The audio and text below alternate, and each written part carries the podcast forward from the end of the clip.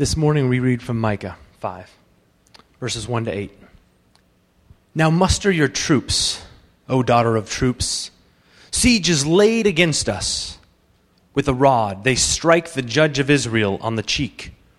But you, O Bethlehem Ephrathah, who are too little to be among the clans of Judah, for you shall come forth from me, one who is to be ruler in Israel whose coming forth is from of old, from ancient days.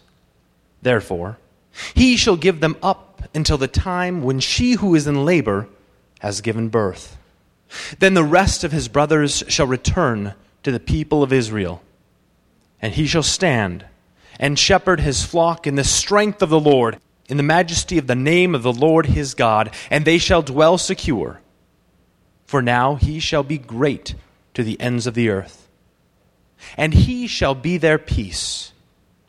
When the Assyrian comes into our land and treads in our palaces, when we will raise against him seven shepherds and eight princes of men, they shall shepherd the land of Assyria with the sword, and the land of Nimrod at its entrances. And he shall deliver us from the Assyrian when he comes into our land and treads within our border. Then the remnant of Jacob shall be in the midst of many peoples like dew from the Lord, like showers on the grass, which delay not for a man, nor wait for the children of men. And the remnant of Jacob shall be among the nations, in the midst of many peoples, like a lion among the beasts of the forest, like a young lion among the flocks of sheep, which, when it goes through, treads down and tears in pieces and there is none to deliver. Good morning. How you doing navigating this whole Christmas season? Doing okay? When I was about 12 years old, I remember going deep sea fishing off the coast of Oregon with my dad and my grandfather. We went a ways out, and the fishing was kind of mediocre, but we were far away from land, and for me as a young boy, I thought, I feel completely lost out here. I can't see anything except water. Then we got this alarm coming from the Coast Guard that said we needed to get back immediately because a big storm was coming and it was going to be dangerous. And immediately my grandfather started heading us right back to port. How did he know where to go? For me, I didn't really understand it, but the boat had a navigation system. I don't know exactly if it was with radar or bouncing off beacons, but it had to look out to figure out some connection with something beyond what was right around us to be able to navigate back to shore. We made it fine. Unfortunately, another boat didn't. A couple people died because the boat was capsized because they were caught in the storm. You see, many years ago, boats had to stay close to the shore where they could see the shoreline because if they got out in the middle of nowhere, they had no way to navigate. They were just simply lost. There were no reference points. And then gradually over the years, different navigational systems developed. They began to see the, read the sun and they could take triangular measurements and they began to read the stars and they could figure out where they were out in the middle of the ocean because unless they looked up, they couldn't figure it out. Apparently, the Vikings had something called a sunstone that we didn't, we don't quite understand even now how it worked, but when the sun was hidden behind clouds, they could figure out the exact location of the sun so they could figure out where they were on the ocean. Then developed radar and other means of bouncing sound off something outside of you to today where ships are guided by GPS, where they bounce themselves the signals off of a satellite to figure out where they are. You see, to know where you are out in the middle of the ocean where there's no other reference points, you have to look up. You have to look beyond yourself. I read recently someone's perspective, and it made a lot of sense to me that there's two major values in our world today. Of course, there's others, but two major ones that really stood out to this person. Number one is that choice is king. We demand as a culture many choices. Think about it. We, we, we insist on having a lot of options at a coffee shop, all the different kinds of coffee we can choose from. We insist on having a lot of different churches to choose from. At supermarkets, we just don't get one of an item, we have a multitude of items. I mean, do we really need 20 different kinds of toothpaste to choose from? Or fill in the blank. But we demand it as a culture. We want to be able to make the choice ourselves. The other value that this person highlighted, again, that made a lot of sense to me, is that we distrust authority. We don't want anybody to tell us what to do. You see, authorities are messed up. They don't do it right. They make wrong choices. So don't tell me what to do. I will make my own choices. I will be deciding for myself how to navigate through life. But unfortunately, such relativism that says, and that's the technical philosophical word, but relativism is simply, I am going to decide what's right. I am my own authority, and I don't want to look outside myself to any other authority. But living that way is essentially like being out in the middle of the ocean and having no reference points. And our culture really is filled with people floating around with not really knowing where they're going. And if you talk to another boat, you may get some idea about where to go, but they don't know either. They're just as lost.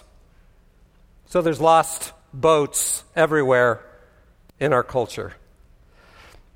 But here's the odd thing about us we want to say, I'm going to decide for myself.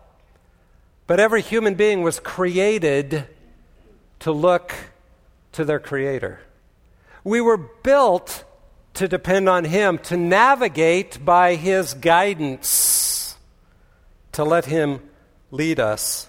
So, as much as we want to be completely self guided and figure out life on our own, yet what happens is we begin looking to something to guide us because looking to ourselves doesn't work. And so we look to someone, a politician, a scientist, a celebrity, some kind of expert, someone that maybe can help us navigate through life. But again, it's just like looking at another boat that's just as lost as you are, ultimately. I think that's why our world is so ripe for the, an antichrist, some authoritarian leader who's going to tell us where to go because we sense how lost we are as a culture. We want somebody to make it all okay.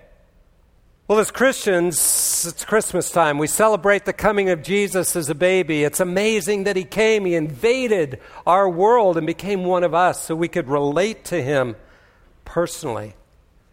But that baby came not to just be a human that we can relate to, he actually came to also die on the cross, but then ultimately to be our king. To be the one that we look to to navigate through life, to depend on for everything we do. So, what does it mean to look to Jesus as our navigation system? to live a life where we're constantly bouncing the signals off Him so that we can figure out where we're going and where we are. Well, Micah 5, I think, will go a long ways to showing us what that looks like. So let's pray together and we'll look at this text together. Lord, we admit that too often we look to ourselves and, and we do get pretty lost. It's not a good way to live, and yet we forget you. So help us today to see you more clearly for who you really want us to know you as, so that we can continually be navigating through life in connection to you. We pray in Jesus' name. Amen. So, in this text, I want to highlight four words that I think describe who Jesus wants us to know him as, how he wants us to view him as our navigator in life. The first word I want to highlight that I pull out of not directly in this text, but in what I understand the text to be saying, and that's that he wants to be our friend.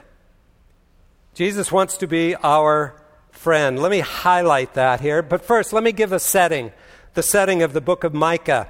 I hope you found it, by the way. It's, you know, way back there. It's page 777 in my Bible, by the way. Micah was a prophet during the reign of several kings from about 740 BC to about 700 BC. It was a time where the kingdom had been divided. There was the northern kingdom of Israel, the southern kingdom of Judah. The northern kingdom had, had had no good kings at all. The southern kingdom had a few good kings, but mostly bad kings. When you look to someone to navigate by, a leader to follow, the nation of Israel was looking for somebody and they hadn't found anybody. Assyria was the major threat. Assyria was a cruel nation, a powerful nation that wiped out anybody they fought against, and they came in 722 BC, wiped out the northern kingdom. Then they wiped out a lot of the cities in the southern kingdom and came and besieged Jerusalem itself. Things were not looking good. Hezekiah was the king, as you may recall, and he prayed to the Lord. He said, Lord, we're nothing, and unless you intervene, we're lost. And that very night, God struck down 180,000 Assyrians who were besieging the city of Jerusalem, and their leader Sennacherib crawled home and was killed by his own sons not long afterwards.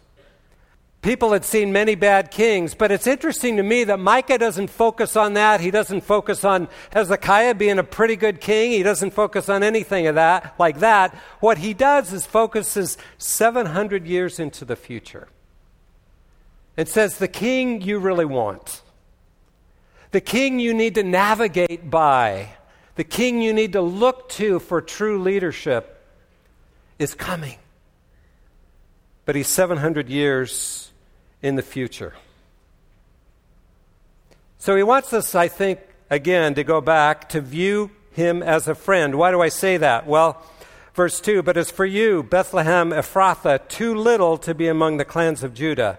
From you, one will go forth from me. And then in verse 3, it says that he'll be born there in Bethlehem. It says Bethlehem is too little to be counted.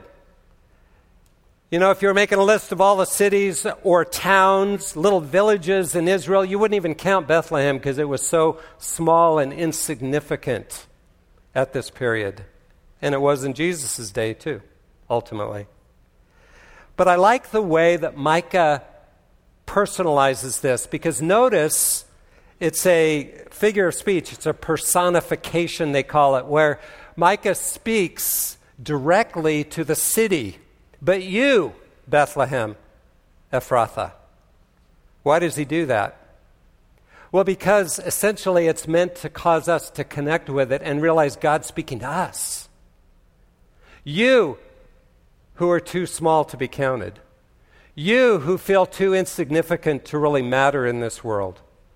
You, who feel like you're a nobody. The creator of the universe is coming to you.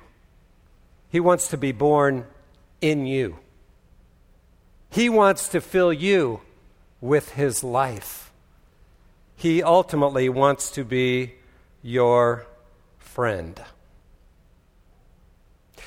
Jesus came to be a friend to us, to have a personal relationship with us. Think for a minute who your best friend is. What makes them your best friend? Best friend is somebody you know is always going to be there, right? Somebody you can share your life with, somebody who shares their life with you. In fact, Jesus talks to his disciples like that and describes himself as their friend and ultimately to us as well. And John 15, verse 12, where he says, This is my commandment that you love one another just as I have loved you. Greater love has no one than this, that one lay down his life for his friends. You are my friends. If you do what I command you, no longer do I call you slaves, for a slave doesn't know what his master is doing, but I've called you friends. For all things I've heard from my Father, I've made known to you. You didn't choose me, but I chose you. Jesus says, I want to be your true friend. I want to share my life with you. I want to have a relationship where you know me and I know you, and we're committed to one another. We choose one another so that I can, we can live life together. But as a friend of mine said, true friends are really rare, right? Human friends. We're lucky if we get a few friends throughout life that are really, really those kinds of friends. But the point is, Jesus wants to be that kind of constant friend to us. And Jesus says, I want you to see me as your friend no matter how insignificant you may feel. Many of us know the hymn was written in the 1800s What a Friend We Have in Jesus. But you may not know the story behind it. It was written by a man named Joseph Scriven. Joseph was an Irishman he was a young man, fell deeply in love with a young woman. And let me just read this to you. He was, had the prospect of a great citizen with high ideals and notable aspirations, fell in love with a young lady, and was eager to spend her life with him. However, on the day before their wedding, she fell from her horse while crossing a bridge over the river Bann and was drowned in the water below. Joseph stood helplessly watching on the other side.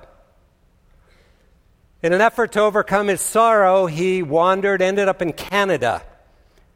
There, he eventually fell in love again. And as he prepared to make a life with this new woman, just before they got married, she was overcome with pneumonia and died. For the rest of his life, he remained single says he labored in Port Hope among the impoverished widows and sick people. He often served for no wages and even shared his clothes with those less fortunate than himself. Then he wrote the hymn, What a Friend We Have in Jesus. Given that story, think about the words that he describes. What a friend we have in Jesus. All our sins and our griefs to bear. And what a privilege to carry everything to God in prayer. Oh, what peace we often forfeit. Oh, what needless pain we bear, all because we do not carry everything to God in prayer. Can we fa- find a friend so faithful who will all our sorrows share? Jesus knows our every weakness. Take it to the Lord in prayer. This Joseph Scriven, who lost his closest friends on earth, chose to spend the rest of his life navigating by his true friend, Jesus, who bore his sorrows, who walked with him through life, and gave him the freedom to give his life away. You see, Jesus is a friend we can trust. He presents himself to us first as a friend, one who truly loves us. That's why he came as a baby. He's approachable. He wants us to see him as one that we can always come to and live in daily relationship with him. Is Jesus your greatest friend? When you think about, I want to spend time with somebody, does his name come first? Have you gotten to know him in that way like Joseph knew him? Do you have a daily love relationship with him? That's the kind of leader he is. He's a friend to enjoy. Second word I see in this text to describe what Jesus wants to see us to see him as is ruler. He wants us to see him as our personal ruler. It says, From you will go forth from me to be a ruler in Israel. His goings forth are from long ago, from the days of eternity. The word for ruler here means to have absolutely absolute authority over others to rule over, to have power over. Now, in our culture, I understand because of our distrust of authority, we don't like that. We, we kind of think, I, I don't want anybody to have that kind of power over me. How can I trust them? But that's exactly what we're made for, is to relate to Jesus as our ruler. And in fact, how's it working for the world to ignore Jesus? and try to be their own authorities. It's not working well. Life only works when we submit to the one we were created to be in relationship to, to navigate our lives by, to look to Him and let Him lead. We submit to Him because He's the only one worth submitting to. He's entered our world, He understands exactly what we need, but it says here He's also been going forth from eternity. This ruler is not just one who went forth into Bethlehem, but actually he's been going forth. He's been active in this world. He's been controlling everything that happens ultimately from the before the beginning of time through creation right up to the present. That's the one we can trust in because he's been in control all along. Verse 3 is interesting to me where he says, He will give them up until the time when she who is in labor is born a child. Then the remainder of his brethren will return to the sons of Israel. He will give them up. What's Micah talking about? Is talking about all those years from the Babylonian captivity and all the years of being under Greece and being under Rome, all the way up to the birth of Jesus. You see, Jesus is ultimately in control. He planned all that. Here, 700 years BC, saying, Oh, this is going to happen, this is going to happen. I'm going to give them up until that time. It's just a reminder that all of it's under God's plan, all of it's under His control. He's always the blessed controller. God knows what He's doing. It means that no matter what happens in my life or in your life, I can know that He's in control.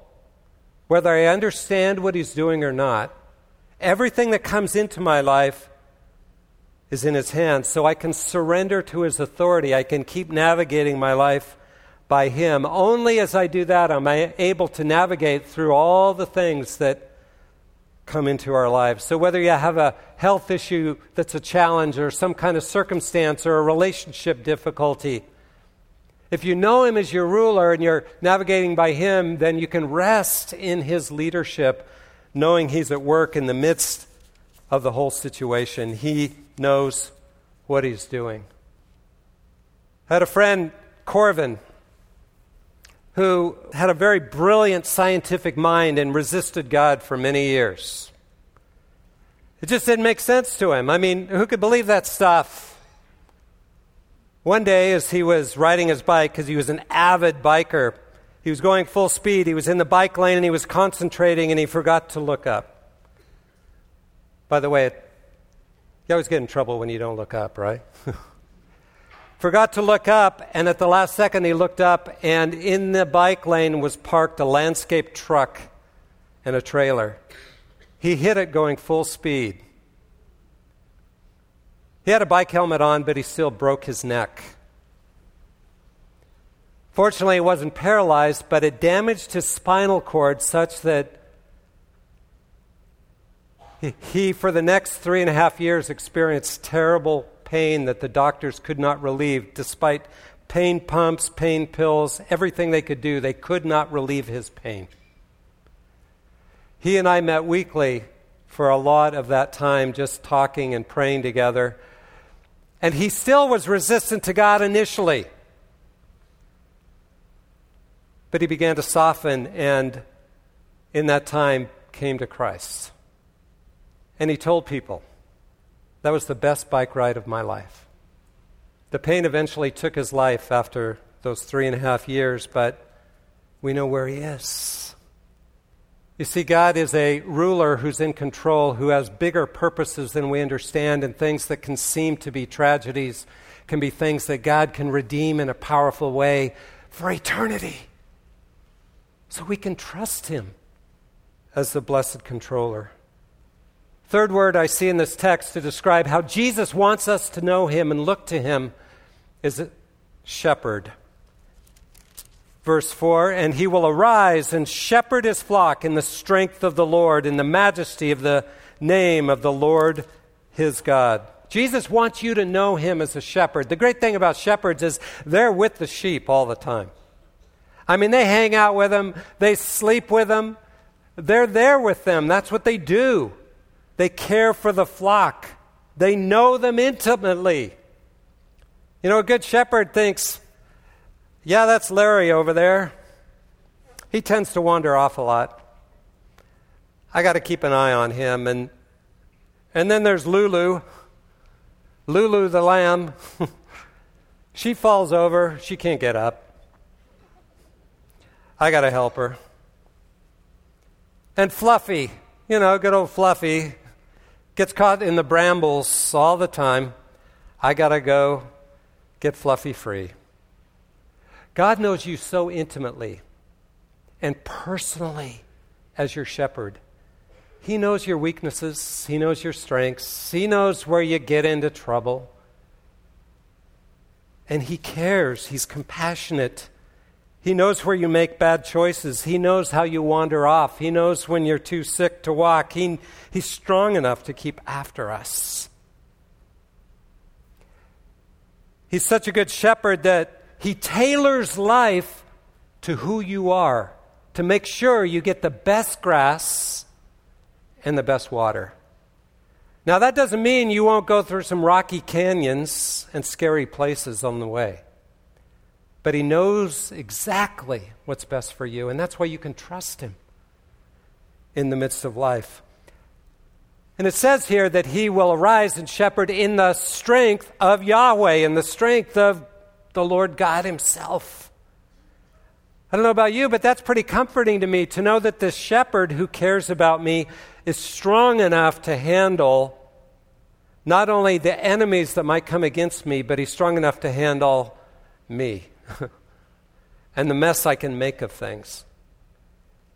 He has all the strength of Yahweh himself. Nothing can keep him from doing his job to the full.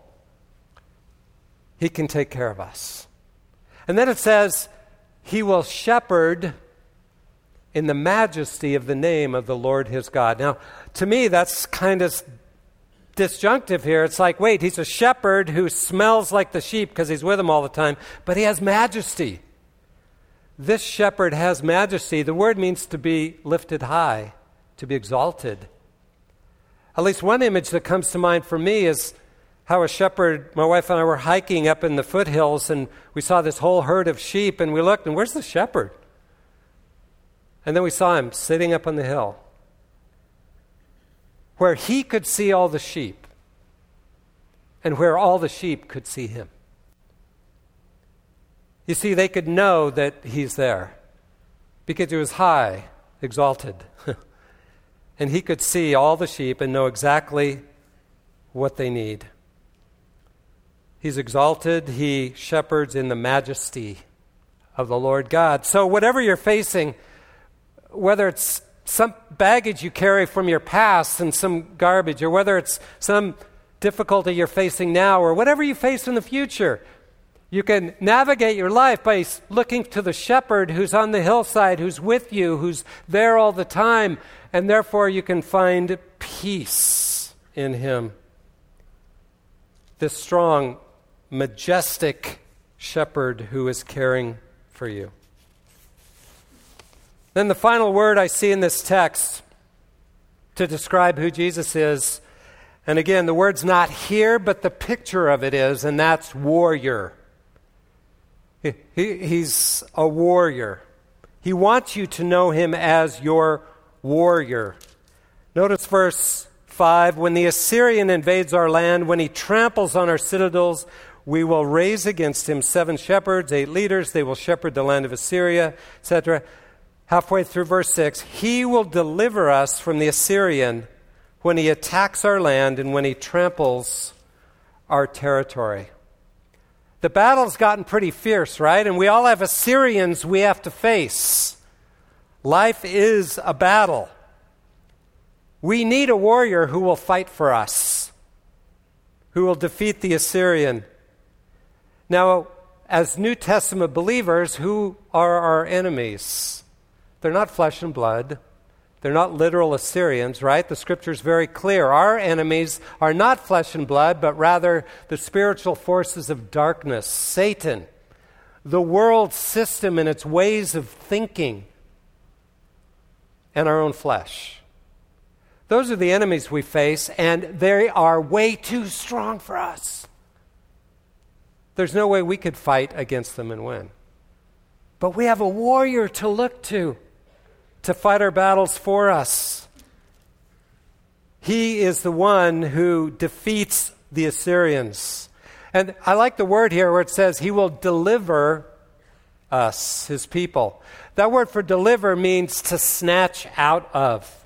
It's used of the Exodus, where God took the entire nation of Israel and took them out of Egypt through the ten plagues out of Pharaoh's hand. He snatched the people out of there.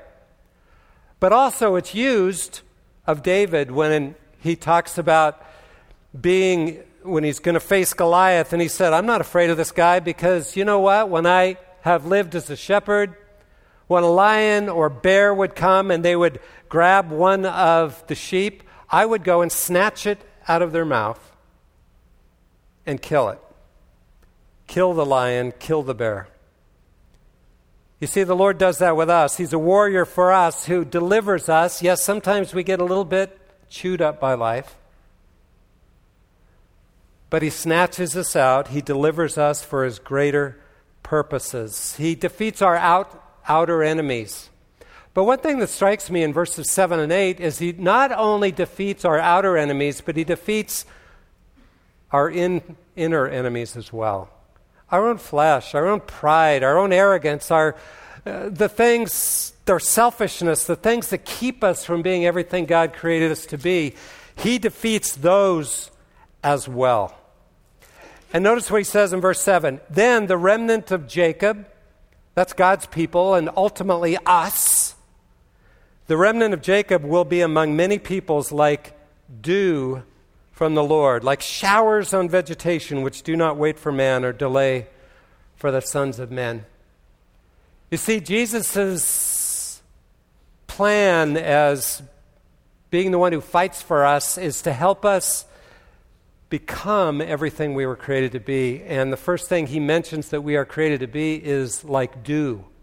I love the simile it, it's a beautiful picture. We're to bring living water. In, in the desert of Israel, it rains almost not at all.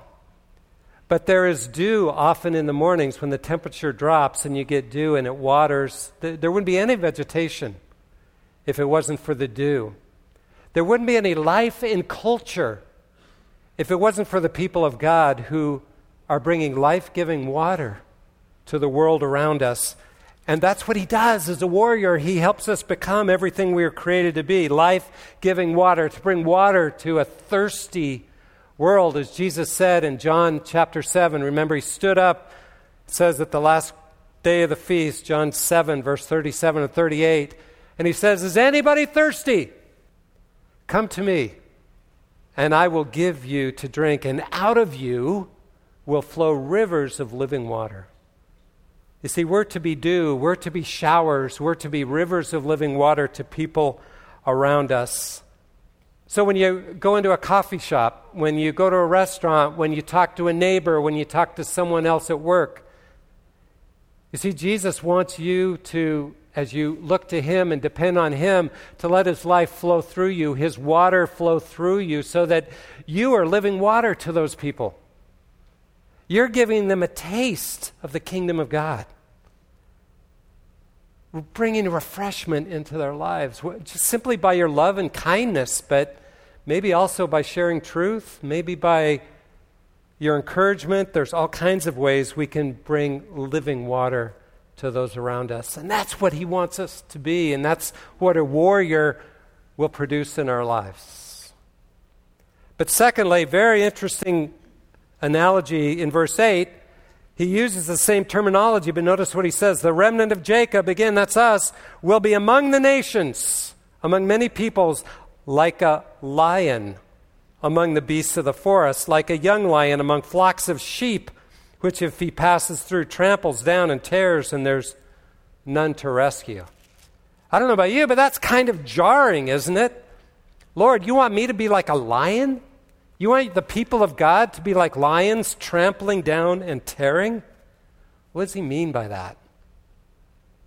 Well, I think he means we are to be at the forefront of the battle in defeating evil in our world. We're not only dew bringing life, but where evil refuses to drink from Jesus.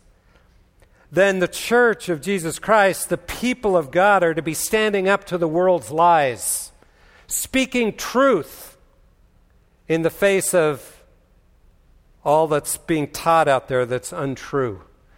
We are to stand up to Satan, resist the devil, and he will flee from us, and resist his slander and his destruction, where he's trying to destroy people and destroy their relationships. And we get involved in their lives, and we care for them, and love them, and provide for them.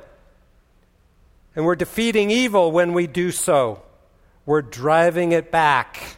We're to work to bring justice to this world. We're to tell the truth about marriage and about sexuality and about abortion and about who we are as God's creation.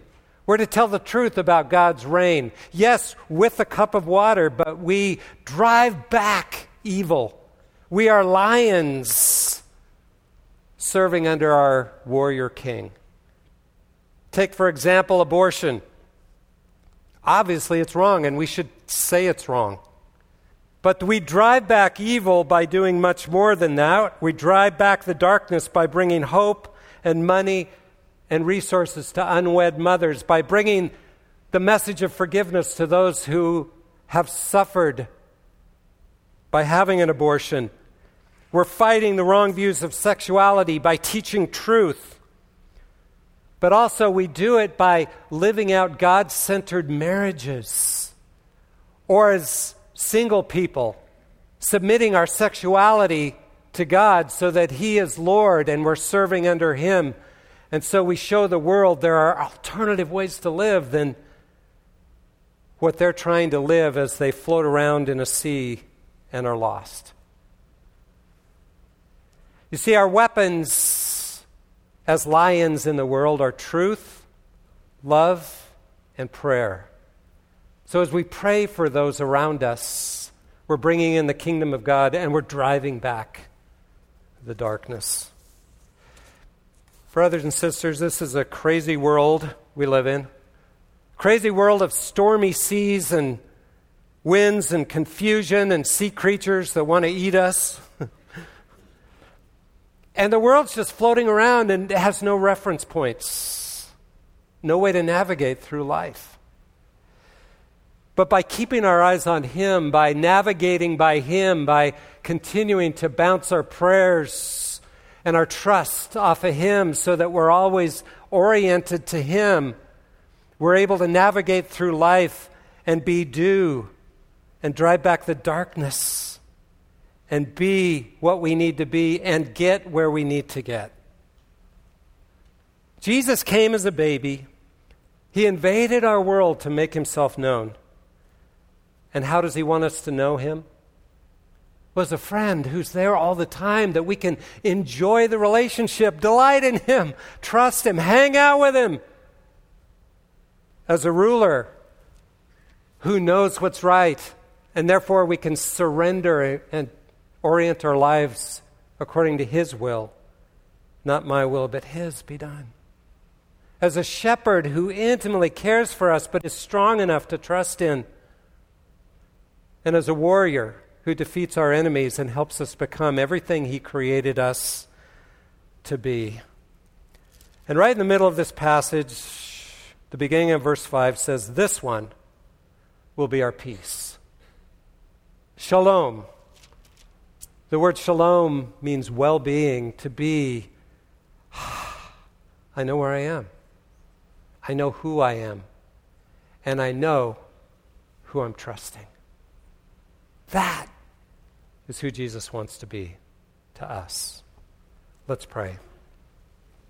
Lord, as we are in this Christmas season, we rejoice in the miracle of you coming as a baby.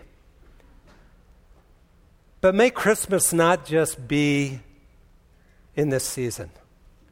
Because you came to be far more than that. You came to be our whole navigation system by which we navigate through life. So may we trust you as our friend, as our ruler, as our shepherd, as our warrior, so that we can be bringing living water to this world and driving back the darkness Oh Lord, use us for your purposes. We pray in Jesus' name.